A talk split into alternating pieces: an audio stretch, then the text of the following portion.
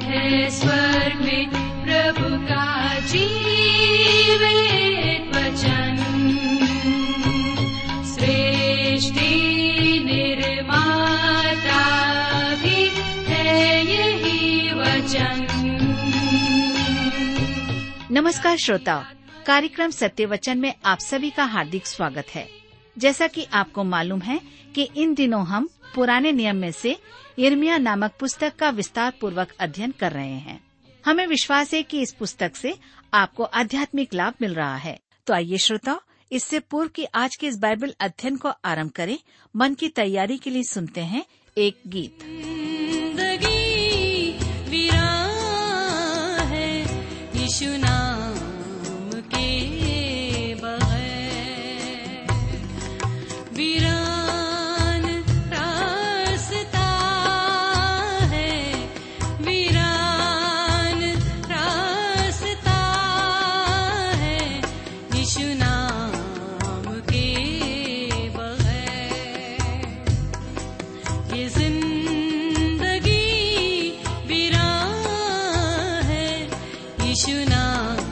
प्रिय मित्र, प्रभु यीशु के पवित्र और मधुर नाम में आप सबको मेरा नमस्कार।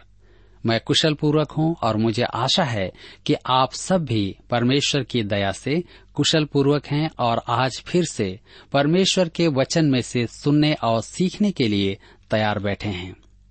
मैं आप सभी श्रोता मित्रों का इस कार्यक्रम में स्वागत करता हूँ, विशेष करके अपने उन सभी नए मित्रों का जो पहली बार हमारे इस कार्यक्रम को सुन रहे हैं। मैं आपको बताना चाहता हूं कि हम इन दिनों बाइबल में से यिर्मयाह नामक पुस्तक का अध्ययन कर रहे हैं, जिसके बारे में हमने जाना है कि यिर्मयाह एक रोने वाला भविष्यद्वक्ता है, जिसे परमेश्वर ने अपने लोगों के लिए इस्तेमाल किया। मेरे प्रिय मित्रों, हम इससे अध्ययन में आगे बढ़ेंगे और आज हम अपने अध्ययन को यिर्मयाह की पुस्तक उसके पैंतीस अध्याय से आरंभ करेंगे। इससे पहले आइए हम सब प्रार्थना करें और आज के इस अध्ययन के लिए परमेश्वर से सहायता मांगे। हमारे अत्यंत दयालु और प्रेमी पिता परमेश्वर, हम आपको हृदय से धन्यवाद देते हैं आज के सुंदर समय के लिए जिसे आपने हम सबके जीवन में दिया है, ताकि हम फिर से एक बार आपके जीवित और सच्चे वचन का अध्ययन कर सकें। हमारी प्रार्थना है उन तमाम श्रोता भाई बहनों के लिए जो अलग अलग स्थानों में बैठकर आपके वचनों को सुनने के लिए तैयार हैं। हमारी प्रार्थना है कि आप उन्हें अपनी बुद्धि, ज्ञान और समझ प्रदान करें, ताकि हर एक भाई बहन जब आपके वचन को सुने तो आपका जीवित और सच्चा वचन प्रत्येक के जीवन में कार्य करने पाए। आप उनसे बोले और बातचीत करें। हमारी प्रार्थना उन भाई बहनों के लिए भी है जो बीमार हैं, निराश हैं, परेशान हैं या किसी प्रकार की चिंता और दबाव में हैं, तनाव में हैं। पिताजी, आप उन पर अनुग्रह करें, उन्हें अपनी शांति प्रदान करें, ताकि अपने जीवन में आपके वचन के द्वारा आनंद को प्राप्त कर सकें। आज जब हम यिर्मयाह की पुस्तक से अध्ययन करते हैं, हमारी विनती है कि आप हम सबको समझ की आत्मा दें, ताकि हम आपके वचन को अपने जीवन में ग्रहण कर सकें और उसके अनुसार चल सकें। आप हमारी सहायता करेंगे, इसलिए हम आपको धन्यवाद देते हैं। प्रार्थना अपने उद्धारकर्ता प्रभु यीशु के नाम से मांगते हैं, आमीन। मित्रों, जैसा कि आप सब जानते हैं कि हम इन दिनों यिर्मयाह की पुस्तक से अध्ययन कर रहे हैं और पिछले अध्ययन में हमने देखा था कि यिर्मयाह ने जमीन खरीदे, और इतना ही नहीं, अंत में हमने इस बात को भी देखा कि यिर्मयाह ने कहा कि मैं दो गवाह खड़े करूंगा जो अछूते होंगे, तुम उन्हें स्पर्श भी न कर पाओगे जब तक कि उनका कार्य पूरा न हो जाए। अर्थात परमेश्वर का भक्त परमेश्वर के वचन को लोगों तक पहुंचाने में स्पष्ट है। आज हम अपने अध्ययन में आगे बढ़ेंगे, तो आइए आप मेरे साथ यिर्मयाह की पुस्तक पैंतीस अध्याय निकाल लीजिए और एक और दो पद को हम पढ़ेंगे। यिर्मयाह की पुस्तक पैंतीस अध्याय उसके एक और दो पद में इस प्रकार से लिखा है, योशिय्याह के पुत्र यहूदा के राजा यहोयाकीम के राज्य में यहोवा की ओर से यह वचन यिर्मयाह के पास पहुंचा, रेकाबियों के घराने के पास जाकर उनसे बातें कर और उन्हें यहोवा के भवन की एक कोठरी में ले जाकर दाख मधु पिला। मेरे प्रियो, परमेश्वर कहता है कि रिकाबियों को मंदिर में लाओ और उन्हें मदिरा पिलाओ। यह परमेश्वर इसके द्वारा से शिक्षा देना चाहता है। तब हम आगे पढ़ते हैं यिर्मयाह की पुस्तक पैंतीस अध्याय उसके पांच और छह पद में लिखा है, तब मैं रेकाबियों के घराने को दाख मधु से भरे हुए हंडे और कटोरे देकर कहा, दाख मधु पियो। उन्होंने कहा, हम दाख मधु न पिएंगे, क्योंकि रेकाब के पुत्र योनादाब ने, जो हमारा पुरखा था, हमको यह आज्ञा दी थी, तुम कभी दाख मधु न पीना, न तुम और न तुम्हारे पुत्र। वे अपने पूर्वजों की आज्ञा के अनुसार यिर्मयाह द्वारा दी गई मदिरा अर्थात दाख मधु पीने से इनकार कर देते हैं। वे इस बात को स्मरण करते हैं कि उनके पूर्वजों ने उन्हें आज्ञा दी है कि उन्हें दाख मधु नहीं पीना है। लेकिन आज जब हम अपने जीवन में परमेश्वर के वचन को देखते हैं, कई बातें हमारे लिए दी गई हैं, लेकिन हम परमेश्वर के वचन को नहीं मानते हैं और हम उन्हीं कार्यों को करते हैं जिन्हें हमें नहीं करना चाहिए।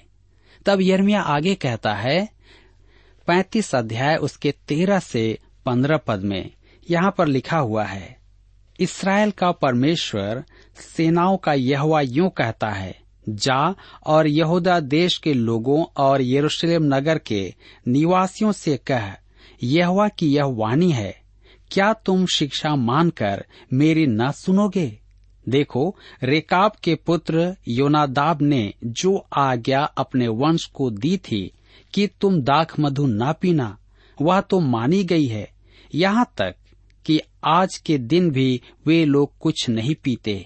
वे अपने पुरखा की आज्ञा मानते हैं। पर यद्यपि मैं तुमसे बड़े यत्न से कहता आया हूँ, तो भी तुमने मेरी नहीं सुनी। मैं तुम्हारे पास अपने सारे दास नबियों को बड़ा यत्न करके यह कहने को भेजता आया हूँ, अपनी बुरी चाल से फिरो और अपने काम सुधारो और दूसरे देवताओं के पीछे जाकर उनकी उपासना मत करो। तब तुम इस देश में जो मैंने तुम्हारे पितरों को दिया था और तुमको भी दिया है, बसने पाओगे। पर तुमने मेरी ओर कान नहीं लगाया, न मेरी सुनी है।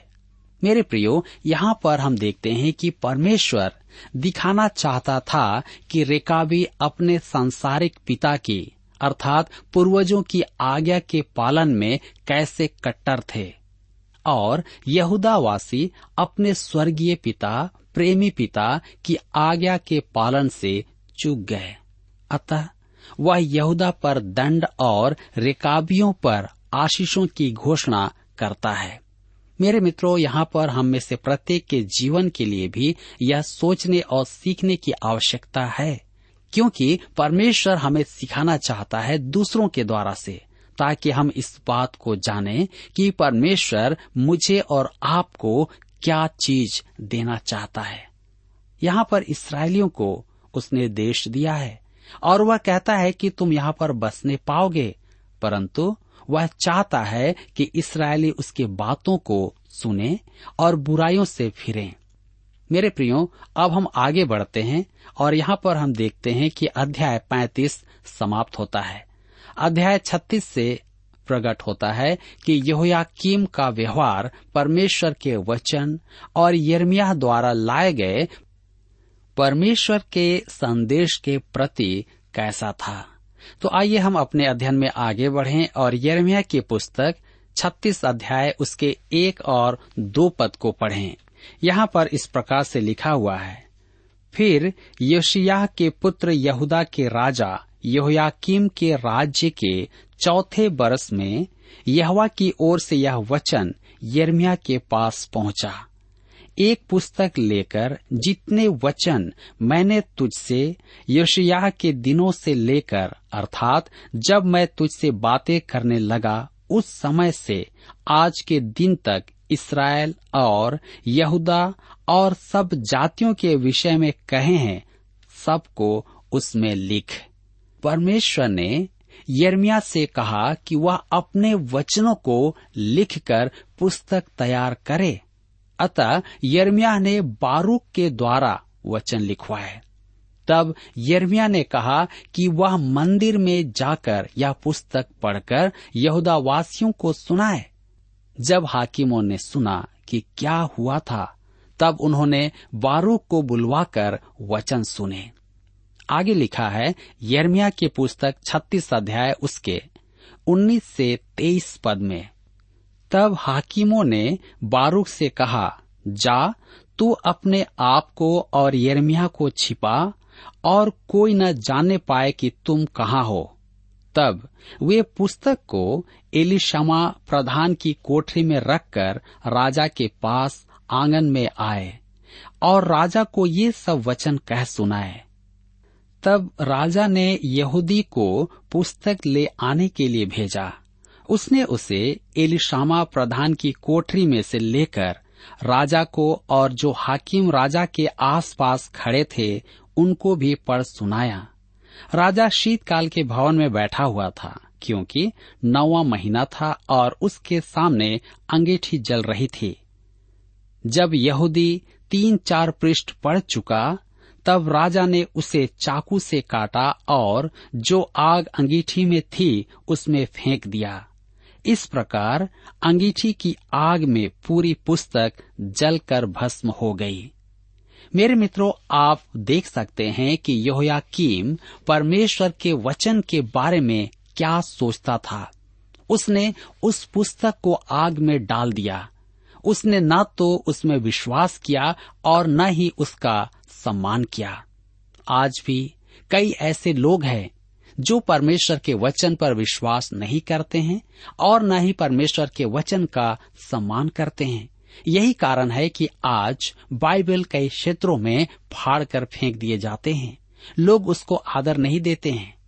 हालांकि किसी भी ग्रंथ के शिक्षा को ग्रहण करना, जानना कोई बुरी बात नहीं है, फिर भी लोग इसे नहीं समझते हैं।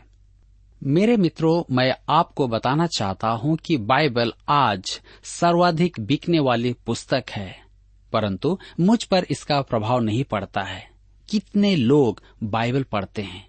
बाइबल न पढ़ना यहोयाकीम के समान उसे आग में डाल देना ही है, क्योंकि बहुत सारे ऐसे लोग हैं जिनके घर में बाइबल तो होते हैं परंतु वे पढ़ते नहीं हैं।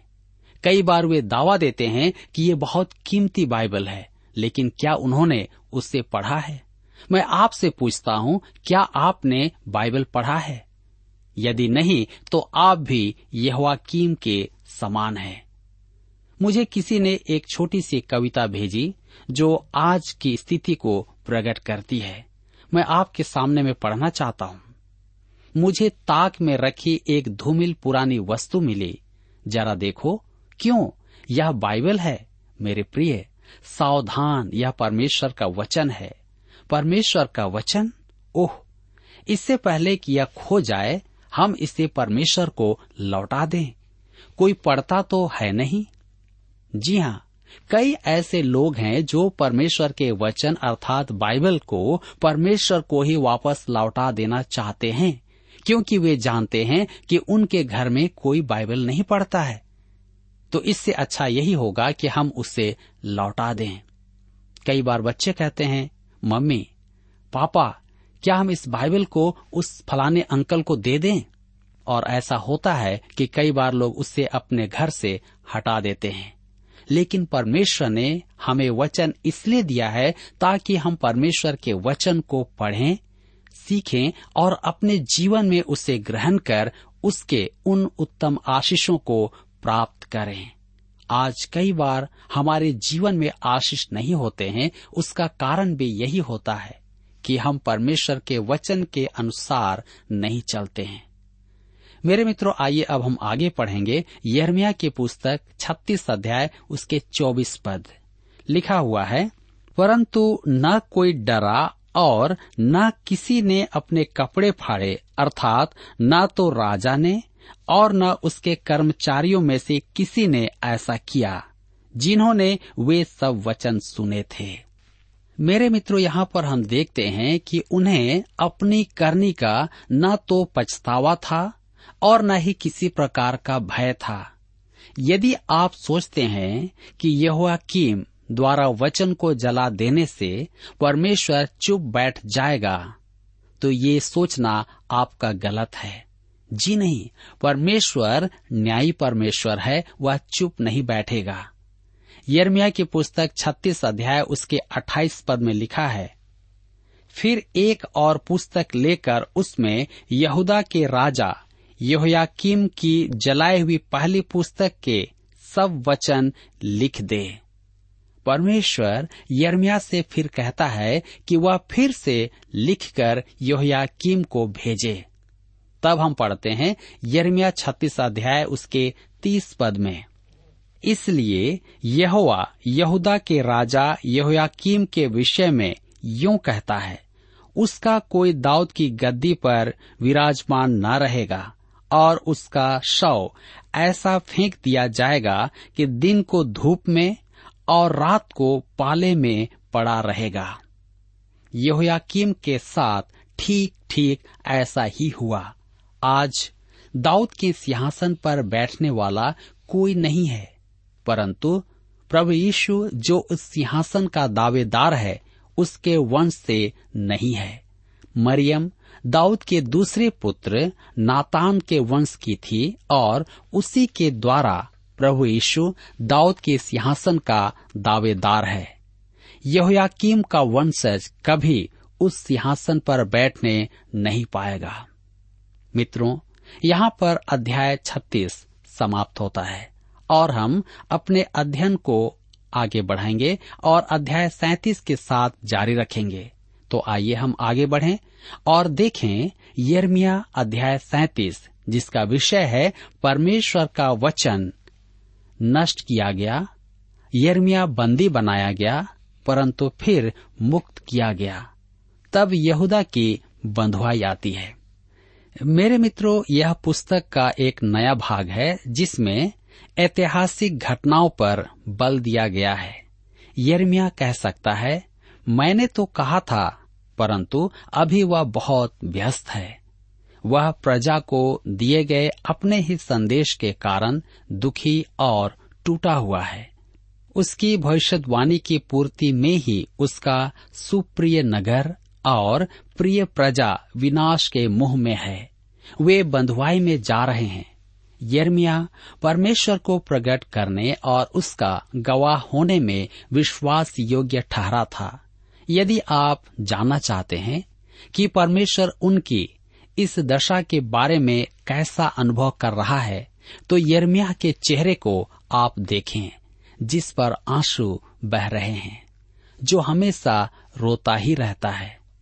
मेरे प्रियो, यिर्मयाह की सेवा के तीस वर्ष हो गए हैं। परमेश्वर ने जब उसे बुलाया था तब वह मात्र बीस वर्ष का एक याजक था। इस समय वह बंदी बनाया हुआ है और यरूशलेम के बाहर बेबीलोन की सेना है। वे अठारह महीनों से यरूशलेम को घेरे हुए हैं। अध्याय बावन में यिर्मयाह इतिहास का उल्लेख करता है, परंतु दूसरे राजाओं और दूसरे इतिहास में इसका पूर्ण विवरण है। मेरे प्रियो, यह तीसरी और अंतिम बार है कि नबूकदनेस्सर ने यरूशलेम पर चढ़ाई की। पहली और दूसरी बार वह कुछ लोगों को बंदी बनाकर ले गया था और सिदकिय्याह को अपना अधीनस्थ राजा नियुक्त किया था। सिदकिय्याह बेबीलोन की अधीनता से मुक्ति पाना चाहता था, अतः उसने मिस्र के राजा के पास संधि का प्रस्ताव भेजा। मिस्र के राजा ने सोचा कि यहूदा को अधीन करने का यह एक सुंदर और अच्छा अवसर है, अतः वह सिदकिय्याह की सहायता में आया। मिस्र की सेना को देखकर बेबीलोन की सेना पीछे हट गई और ऐसा लगता था कि यिर्मयाह की भविष्यवाणी झूठी है। अतः परमेश्वर ने यिर्मयाह को यह कठोर वचन दिया। आइए हम पढ़ें यिर्मयाह की पुस्तक सैंतीस अध्याय उसके सात से दस पद। यिर्मयाह सैंतीस सात से दस पद। इसराइल का परमेश्वर यहोवा यूं कहता है, यहूदा के जिस राजा ने तुमको प्रार्थना करने के लिए मेरे पास भेजा है उससे यूं कहो, देख फिरौन की जो सेना तुम्हारी सहायता के लिए निकली है वह अपने देश मिस्र से लौट जाएगी। कसदी फिर वापस आकर इस नगर से लड़ेंगे, वे इसको ले लेंगे और फूंक देंगे। यहोवा यूं कहता है, यह कहकर तुम अपने अपने मन में धोखा न खाओ, कसदी हमारे पास से निश्चय चले गए हैं। क्योंकि वे चले नहीं गए, क्योंकि यदि तुमने कसदियों की सारी सेना को जो तुमसे लड़ती है ऐसा मार भी लिया होता कि उनमें से केवल घायल लोग रह जाते, तो भी वे अपने अपने तंबू में से उठकर इस नगर को फूंक देते। मेरे प्रियो, परमेश्वर की ओर से यरूशलेम का विनाश निश्चित था। एक बार तो ऐसा लगा कि बेबीलोन की सेना डर गई, परंतु वे लौट कर आए। जी हाँ, वे लौट कर आए और फिर से उन्होंने आक्रमण किया। यिर्मयाह के बंदी बनाए जाने के पांच वृतांत हैं। इस बार उसे इसलिए बंदी बनाया गया था कि उसने राजा से कहा था कि वह मिस्र से संधि करने की अपेक्षा बेबीलोन के अधीन हो जाए। यहाँ पर ध्यान दीजिए कि परमेश्वर का दास यिर्मयाह राजा से कहता है कि मिस्र से संधि करने के बजाय वह बेबीलोन के अधीनस्थ हो जाए, जिससे वे लोग बच जाएंगे, परंतु उन्होंने उसकी बात नहीं सुनी। तब हम आगे पढ़ते हैं यिर्मयाह की पुस्तक सैंतीस अध्याय उसके ग्यारह और बारह पद में लिखा है, जब कसदियों की सेना फिरौन की सेना के कारण यरूशलेम के पास से कूच कर गई, तब यिर्मयाह यरूशलेम से निकलकर बिन्यामीन के देश की ओर इसलिए जा निकला कि वहां से और लोगों के संग अपना अंश ले। यरूशलेम को क्षणिक शांति मिलने के कारण यिर्मयाह यरूशलेम से निकलकर अपने नगर अनातोत को गया। अब देखिए कि क्या होता है। यिर्मयाह की पुस्तक सैंतीस अध्याय उसके तेरह पद में लिखा है, जब वह बिन्यामीन के फाटक में पहुंचा तब यिरियाह नामक पहरुओं का एक सरदार वहां था जो शलेमयाह का पुत्र और हनन्याह का पोता था, और उसने यिर्मयाह भविष्यद्वक्ता को यह कहकर पकड़ लिया, तू कसदियों के पास भागा जाता है। मेरे मित्रों, उसने अफवाह फैला दी थी कि यिर्मयाह शत्रु से भेंट करने के लिए जा रहा है, और यही कारण है कि शलेमयाह का पुत्र हनन्याह का पोता यिर्मयाह को पकड़ लेता है, क्योंकि उसके ऊपर में झूठा दोष लगाया जा रहा था। तब हम आगे पढ़ते हैं यिर्मयाह की पुस्तक सैंतीस अध्याय उसके चौदह और पंद्रह पद में, तब यिर्मयाह ने कहा, यह झूठ है, मैं कसदियों के पास नहीं भागा जाता हूँ। परंतु यिर्मयाह ने उसकी एक ना मानी और वह उसे पकड़कर हाकिमों के पास ले गया। तब हाकिमों ने यिर्मयाह से क्रोधित होकर उसे पिटवाया और योनातान प्रधान के घर में बंदी बनाकर डलवा दिया, क्योंकि उन्होंने उसको साधारण बंदीगृह बना दिया था। इस बार अभागा यिर्मयाह काल कोठरी में डाल दिया गया। यहाँ बताया नहीं गया है कि कितने समय तक वह वहाँ पर रहा। अगले पद में लिखा है, कई दिन। मेरे प्रियो, यह यिर्मयाह के लिए अत्यधिक पीड़ादायक समय था। परमेश्वर उसे भूला नहीं था, उसने राजा को विवश किया कि उसे बुलवाए। यिर्मयाह की पुस्तक सैंतीस अध्याय उसके सत्रह पद में लिखा है, उसके बहुत दिन बीतने पर सिदकिय्याह राजा ने उसको बुलवा भेजा और अपने भवन में उससे छिपकर यह प्रश्न किया, क्या यहोवा की ओर से कोई वचन पहुंचा है?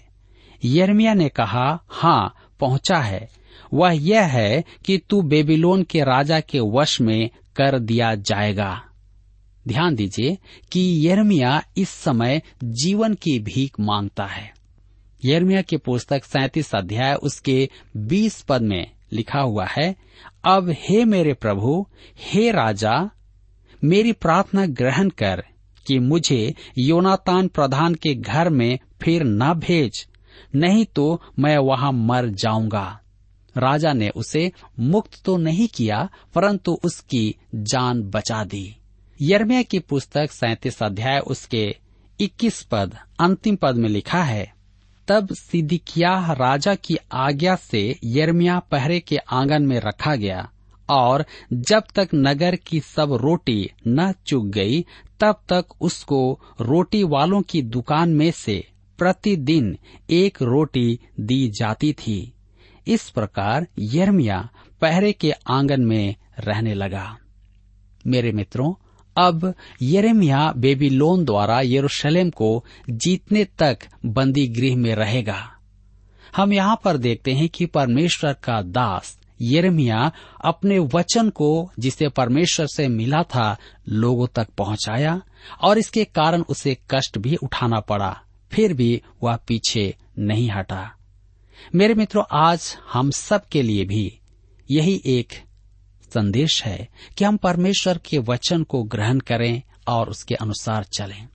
यद्यपि कठिनाइयां हैं, फिर भी हमारे जीवन में परमेश्वर हमारे साथ रहता है।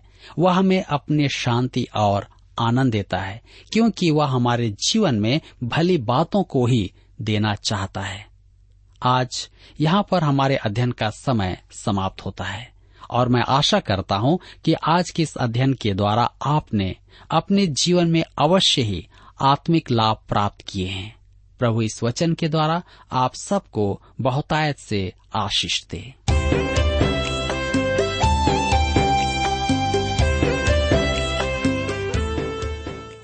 प्रिय श्रोताओ, अभी आप सुन रहे थे बाइबल अध्ययन कार्यक्रम सत्य वचन। हम आशा करते हैं कि आज के इस कार्यक्रम से आपको आत्मिक लाभ मिला होगा। यदि आप परमेश्वर के बारे में और अधिक जानना चाहते हैं तो हमारे पास नया नियम एवं पवित्र शास्त्र बाइबल उपलब्ध है। इन्हें प्राप्त करने के लिए आप हमें इस पते पर लिख सकते हैं। कार्यक्रम Satyavachan, T W R, post box number चार तीन एक शून्य, नई दिल्ली एक एक शून्य शून्य एक नौ। पता एक बार फिर सुन लीजिए, कार्यक्रम Satyavachan, T W R, post box number four three one zero, new Delhi one one zero zero one nine. और हाँ श्रोताओं, याद रखें कि पत्र लिखते समय आपका नाम और पता साफ साफ लिखा होना चाहिए। इसके अलावा आप हमसे टेलीफोन के माध्यम से भी बातचीत कर सकते हैं, जिसमें हमारे काउंसलर या सलाहकार आपको सलाह देंगे। तो नोट कीजिए, हमारा मोबाइल नंबर नौ नौ पाँच आठ आठ दो शून्य चार एक चार। याद रखें double nine five eight eight two zero four one four. और हमारा दूसरा नंबर है zero nine six five one four double three three nine seven. याद रहे शून्य नौ छः पाँच एक चार तीन तीन तीन नौ सात। इसके अलावा आप हमसे ईमेल के द्वारा भी संपर्क कर सकते हैं। हमारा ईमेल आईडी है Hindi T T B at T W R dot I N, Hindi T T B at T W R dot I N.